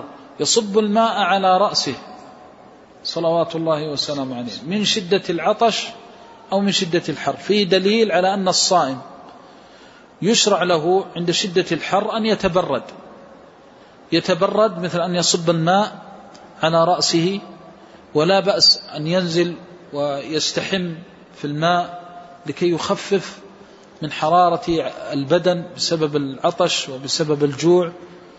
فالنبي صلى الله عليه وسلم تعاطى هذا السبب، يصب الماء على رأسه من شدة الحر ما ذكرنا أو من شدة العطش. من شدة العطش فيه دليل على أنه عليه الصلاة والسلام يتألم كما نتألم، ويجد من أذى الصوم كما نجد، فيكون قوله إني لست كهيئتكم بما أعطيه من قوة الصبر صلوات الله وسلامه عليه. وليس المراد إني لست كهيئتكم أني إذا صمت ما أتألم، هذا يدل على أنه إذا صام عليه الصلاة والسلام ذلك ربط الحجر على بطنه، فيكون قوله عليه الصلاة والسلام لما واصل وأراد الصحابة أن يواصلوا قال إني لست كهيئتكم نابيت يطعمني ربي ويسقيني، هذا يدل على أنه عليه الصلاة والسلام كان يجد من أثر الجوع والعطش وأثر الصوم على بدنه، فكان يصب الماء من شدة العطش أو من شدة الحر، لكن الحال يؤكد أنه من شدة العطش صلوات الله وسلامه وبركاته عليه. نعم. ثم قيل لرسول الله صلى الله عليه وسلم: يا رسول الله، إن طائفة من الناس قد صاموا حين صمت. إن طائفة من الناس قد صاموا حين صمت، أي أن أصحابك رضي الله عن طائفة من أصحابك من الذين معك هم صائمون، لأنه يستفاد من هذا أن الصوم في تلك الحادثة كان شديدا جدا، بحيث كان الأغلب والأكثر من الصحابة مفطرون، فأرادوا أن ينبهوه أن معه صحابة لم يفطروا، والسبب أنهم رأوا رسول الله صلى الله عليه وسلم صائما ولا يفعلون إلا ما فعله بأبي وأمي صلوات الله عليه وسلم، ولو كان هذا على حساب الجهد والعناء والمشقة. فلما بلغوا أن طائفة من أصحابه لا زالت على صيامهم هنا، وجاءه الخبر بعد ذلك حينما لا زالت هذه الطائفة، لأنها ستعاني وتجد من الجهد من جهد الصوم ما تجده، فمشى بعد هذه المرحلة الثالثة إلى المرحلة الرابعة والخامسة والسادسة، فدخل في السابعة فحصل ما حصل في الكديد، فالعرج قبل الكديد، لأنه هو جهة قبل بدر، والكديد بعد قديد، يعني مسافة كبيرة جدا. نعم. قال: فلما كان رسول الله صلى الله عليه وسلم بالكديد دعا بقدح فشرب فأفطر الناس. هنا كما ذكرنا الرواية تكمل بعضها بعضا، هذا الحديث اعتنى ببداية خروجه وما وقع، وحديث ابن عباس اعتنى بنهاية الحادثة أنهم كانوا بهم من الشدة واللأواء. وجاءت حتى الرواية أخرى وهي صحيحة تفسر ما كان عليه الصحابة، كما ذكرنا الصحابة الذين لا زالوا على ممسكي صائمين بصوم رسول الله صلى الله عليه وسلم. وهذا الذي جعل الجمهور في قضية لو استقبلت من أمري ما استدبرت، لم يجعلوه دليلا على تفضيل التمتع، لأن الصحابة رضوان الله عليهم عرف من حالهم أنهم كانوا ما يتركون هدي النبي صلى الله عليه وسلم. فناحظ حينما في صلح الحديبية ما حلقوا رؤوسهم ولا تحللوا حتى انتظروا رسول الله صلى الله عليه وسلم يتحلل، فلما دعا بالحلاق كان قصتي مع أم المؤمنين قالت ادعوا الحلاق، فلما تحلل عليه الصلاة والسلام كادوا يقتتلون على الحلاق رضي الله عنهم وارضاهم. وهنا في الصوم ما زالوا ممسكين، فلما أفطر عليه الصلاة والسلام أفطروا معه، بل بعضهم بقي على صومه، وهذا رده النبي صلى الله عليه وسلم، لكن يدل على أنهم كانوا مع النبي صلى الله عليه وسلم مهما بلغ من الجهد.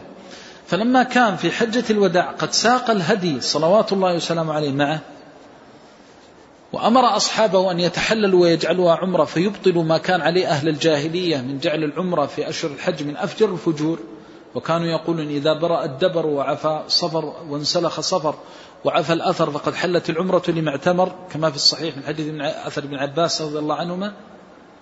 قالوا وقالت لهم المؤمنين: طيب تحلل أنت، لا تحللت. فقال: إني قلدت هدي ولبدت شعري فلا أحل حتى أنحر. فما استطاع أن يطيب خواطرهم بالفعل فطيبه بالقول، فقال: لو استقبلت من أمري ما استدبرت لما سقت الهدي ولا جعلتها عمرة. فجعل الجمهور رحمه الله يجعلون هذا من باب تطيب الخاطر منه عليه الصلاة والسلام، لا من باب تفضيل النسك نفسه. هذا عندما يقول إنه مرجوح وليس براجح. فالشاهد أن من حال الصحابة المعروف منهم حرصهم على أن يكونوا مثل رسول الله صلى الله عليه وسلم. نعم. قال رحمه الله: وحدثني عن مالك عن حميد الطويل عن أنس بن مالك رضي الله تعالى عنه أنه قال: سافرنا مع رسول الله صلى الله عليه وسلم في رمضان فلم يعب الصائم على المفطر ولا المفطر على الصائم. هذا الحديث الذي تقدمت الإشارة إليه، أن الصحابة رضي الله عليهم سافروا مع رسول الله صلى الله عليه وسلم، فمنهم الصائم ومنهم المفطر، فلم يعب الصائم على المفطر ولا المفطر على الصائم. فيه دليل على مشروعية الصوم في السفر، وفيه دليل على مشروعية الفطر في السفر، وفيه دليل على أن الإنسان إذا أخذ برخصة أو سنة أنه لا ينبغي أن يؤذي أخاه إذا أخذ بسنة أخرى، وأن هدي الصحابة رضوان الله عليهم كانوا على العذر في الخلاف، فما كان أحدهم يعب على الآخر، والعيب النقص، وليس المراد به السب والشتم، لأنه قد يكون النقص بفوات الأكمل والأفضل. فكانوا يكفون ألسنتهم، ما يقول أنا أحسن منك أنا صائم، ولا يقول الذي أفطر أنا أحسن منك أنا أخذت بالرخصة وأخذت بسعة الله ويسرت على نفسي. لم يعيب الصائم على المفطر ولا المفطر على الصائم. وهكذا كان أصحاب رسول الله صلى الله عليه وسلم ورضي الله عنهم أجمعين. قال رحمه الله وحدثني قال رحمه الله وحدثني يحيى عن مالك عن هشام بن عروة عن أبيه أن حمزة بن عمرو الأسلمي رضي الله تعالى عنه قال قال لرسول الله صلى الله عليه وسلم يا رسول الله إني رجل أصوم أفأصوم في السفر؟ فقال له رسول الله صلى الله عليه وسلم إن شئت فصم وإن شئت فأفطر. كلا الحديثين السابق هذا والذي قبله يدل على مشروعية الفطر في السفر، إن شئت فصم وإن شئت فأفطر. فيه دليل على أنه يرخص للإنسان بالصوم والفطر في السفر ولا يجب عليه واحد منهما، وهذا فيه رد على الظاهرية رحمهم الله ومن وافقهم الذين يقولون بوجوب الفطر في السفر. نعم. قال رحمه الله وحدثني عن مالك عن نافع أن عبد الله بن عمر رضي الله عنهما كان لا يصوم في السفر. قيل عن حمزة بن عمرو الأسلمي رضي الله عنه أنه كان من أعبد الصحابة رضي الله عنهم، كلهم عباد، وكان كثير الصيام، وقيل أنه كان يسرد الأيام. وأخذ منه بعض العلماء بجواز صوم الدهر، أنه كان يسرد الأيام ويصومها رضي الله عنه وأرضاه. ولذلك سأل النبي صلى الله عليه وسلم هذه المسألة أنه سيسافر فهل يصوم في السفر، فخيره النبي صلى الله عليه وسلم بين الأمرين. نعم. أن عبد الله بن عمر رضي الله عنهما كان لا يصوم في السفر. نعم. هذا مذهب عبد الله بن عمر رضي الله عنهما، أنه كان يرى الفطر في السفر، يحتمل أنه كان يرى وجوب الفطر، ويحتمل أنه كان يأخذ بالرخصة على أنها أفضل، يحتمل الأمرين. نعم. قال وحدثني عن مالك عن هشام بن عروة عن أبيه أنه كان يسافر في رمضان ونسافر معه. ولذلك تجد بعض العلماء يحكي عن عبد الله بن عمر القول بوجوب الفطر في السفر، لأنه يفهم يفهم من هذا الأثر أن ابن عمر لا يرى جواز الفطر في السفر، فيرى وجوب الفطر، فيقول وممن يقول بهذا القول عبد الله بن عمر. وبعضهم يحكيه في مسألة الأفضل، ولا شك أنه يدل على أنه أفضل بلا إشكال، لأنه لزم هذا ولم يصم في سفره. لكن كونه يدل على أنه واجب هذا فيه نظر. ولذلك مذاهب الصحابة إذا حكيت من الآثار المروية عنهم إما أن تحكى من صريح قولهم فلا إشكال، وإما أن يفهم من قولهم وفتاويهم أو من أفعالهم، فحينئذ يحتمل أن تكون على هذه الحكاية صحيحة ويحتمل أن تكون ضعيفة. نعم. عن هشام بن عروة عن أبيه أنه كان يسافر في رمضان ونسافر معه، فيصوم عروة ونفطر نحن فلا يأمرنا بالصيام. ويصوم عروة ونفطر نحن فلا يأمرنا بالصيام، فهذا يدل على أنها رخصة، أن الفطر رخصة. هذا مذهب عروة بن الزبير أنه كان يصوم في السفر، وهو مذهب جمهور الصحابة رضوان الله عليهم كما ذكرنا، جمهور الصحابة رضوان الله عليهم. فكان عروة رحمه الله يرى الصوم أن الفطرة رخصة وأنه ليس بواجب.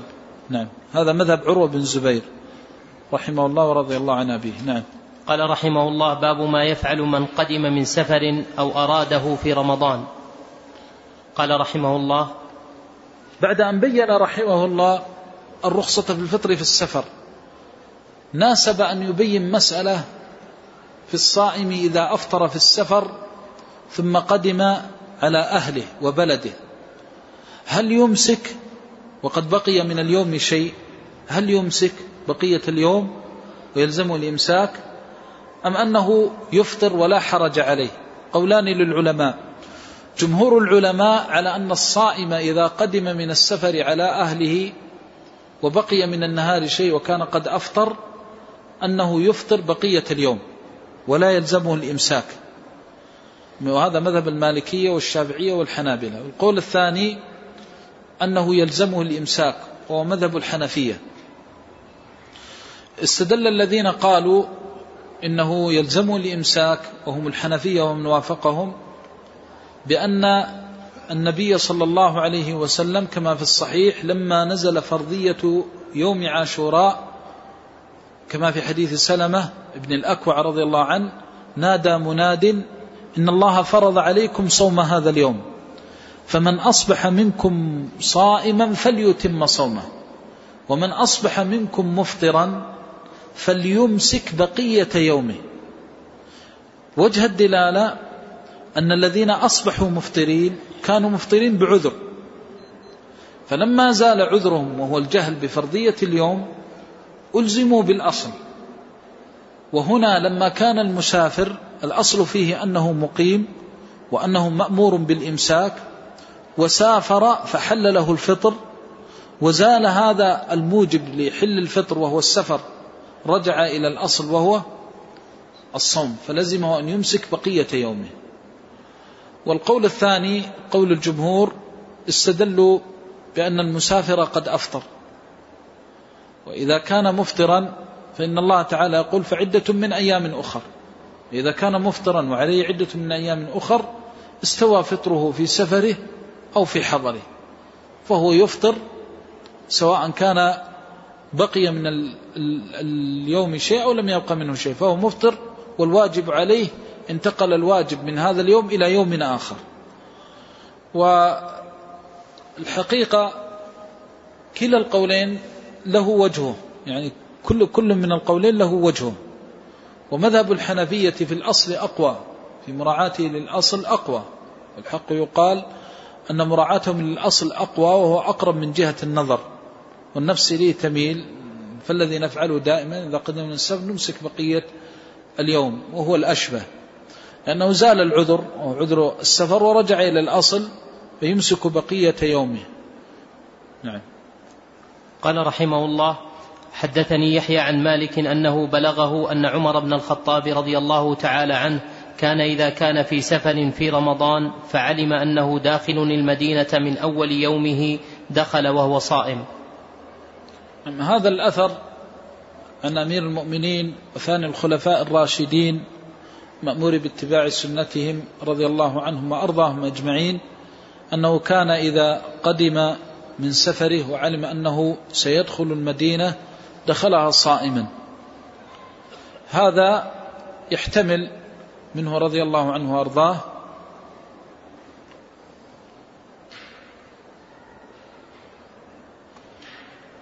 يحتمل منه رضي الله عنه وأرضاه تحقيق الأصل وهو الإمساك والخروج من الشبهة، وفيها أيضا تعظيم لشعيرة الصوم، وهذا هو الأصل. قلنا إن النبي صلى الله عليه وسلم حتى في حال السفر كان يصوم، فلما قدم رضي الله عنه أتم صومه وراعى حال التمام والكمال. نعم. ويحتمل أنه الوجه الثاني أنه أراد الخروج من شبهة الفطر فأصبح صائما رضي الله عنه حتى لا يقع في الحرج هل يمسك بقية اليوم أو لا يمسكه، لكنه إلى إلى مراعاة الصوم أقوى، أثره رضي الله عنه مراعاة الصوم أقوى. نعم. قال يحيى: قال مالك: من كان في سفر فعلم أنه داخل على أهله من أول يومه وطلع له الفجر قبل أن يدخل دخل وهو صائم. هذا إذا نوى الصوم، إذا نوى الصوم، ولذلك قال يحيى عن مالك عد. قال مالك: من كان في سفر فعلم أنه داخل على أهله من أول يومه وطلع له الفجر قبل أن يدخل دخل وهو صائم. طلع, طلع عليه الفجر قبل أن يدخل، وعلم أنه سيدخل على أهله في يومه، يعني في أول اليوم، نفرق بين أول اليوم وآخر، لأنه سيذكر أنه لو أفطر فإنه يجوز له أن يصيب أهله ويكون في حكم المفطر سواء بسواء. نعم.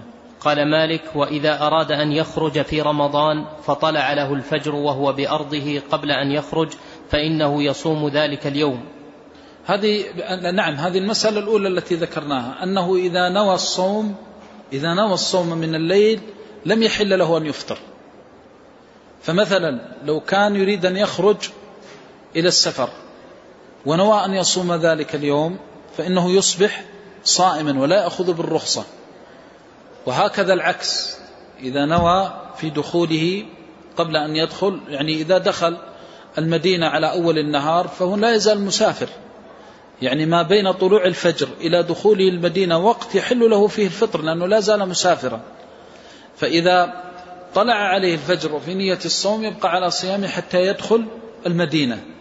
هذا عند مالك تشديد في مسألة نية الصوم ونية الفطر. إذا بيت نية الصوم لم يجوز له أن يفطر، بيت نية الصوم. وهنا مثلا لو أراد أن يخرج من المدينة للسفر وبيت نية الصوم فإنه لا يستبيح الرخصة بأول خروجه من المدينة مع أنه على سفر، فيلزمه إتمام اليوم صائما. وخالفه في هذا جمهور العلماء رحمهم الله، أنه إذا كان على سفر وخرج من آخر العمران حل له الفطر، سواء كان ناويا أن يصوم ذلك اليوم ويتمه ولا يأخذ بالرخصة، أو كان ناويا الفطر أو لم ينوي الفطر، ما دام أنه على سفر العبرة بكونه على سفر.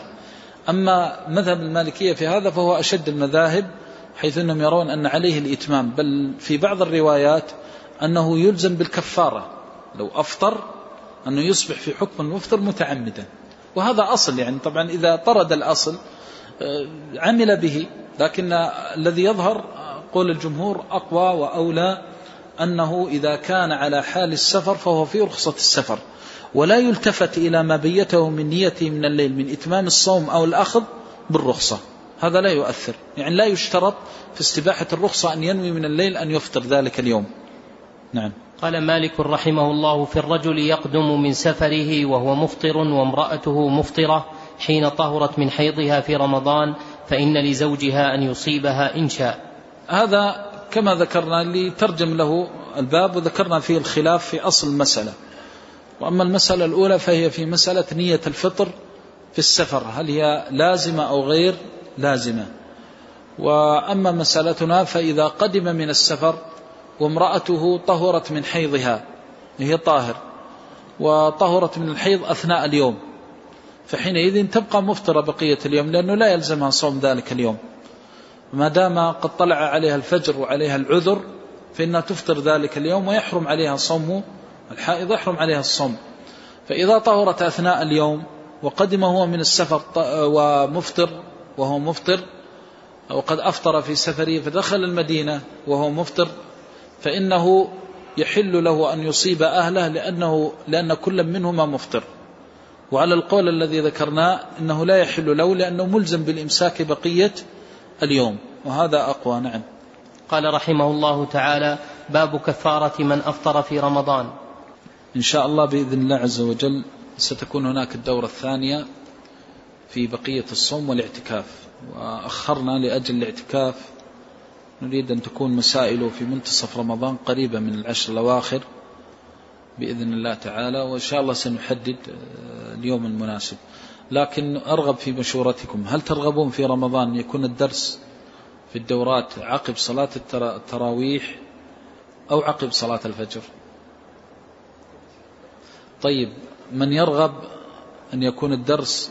طبعا كلا القولين له وجه. نظرت بعد التراويح حقيقة كان يشتكي بعض الأئمة أنهم يؤمون في مساجد، من أن أطرح لكم هذا، فإذا استشرنا إن شاء الله نرجو من الله أن يهدينا إلى صواب القول. بعض الأئمة يشتكون أنهم إذا صار الدرس بعد التراويح أنهم لا يستطيعون، لأنه عند خروج الناس من الحرم تكون الزحام ويصعب عليهم إدراك الدرس. كذلك أيضا البعض يكون قد صلى التراويح ومن الصعوبة أن يصبر، مثلا يريد أن يقضي حاجته أو كذا، فهذه سلبية أن يكون بعد صلاة التراويح. ومن إيجابياته أنه يمكن، خاصة إذا كان الحرم يستمر فيه، ممكن يعني نتهجد بالله. وأما بالنسبة لبعد صلاة الفجر فالكثير يرغب من الذين أبلغوني، لأنهم يقولون أنه أيسر على الأئمة وأيسر على طلبة العلم وسهل عليهم، ويكون الوقت أطول، يعني بعد صلاة الفجر أنه قد نستمر إلى ثلاث ساعات تقريبا أو أكثر. فالأمر لكم، من يرغب أن يكون بعد صلاة التراويح يرفع يده، لا فوق يرفع حتى. طيب، من يرغب بعد صلاة الفجر؟ ما شاء الله إذن أثر عليكم ال... هذه حقيقة. إذن بإذن الله بعد صلاة الفجر إما ال... إن شاء الله سنرتب ونعلن إن شاء الله في الموقع. بسم الله الرحمن الرحيم.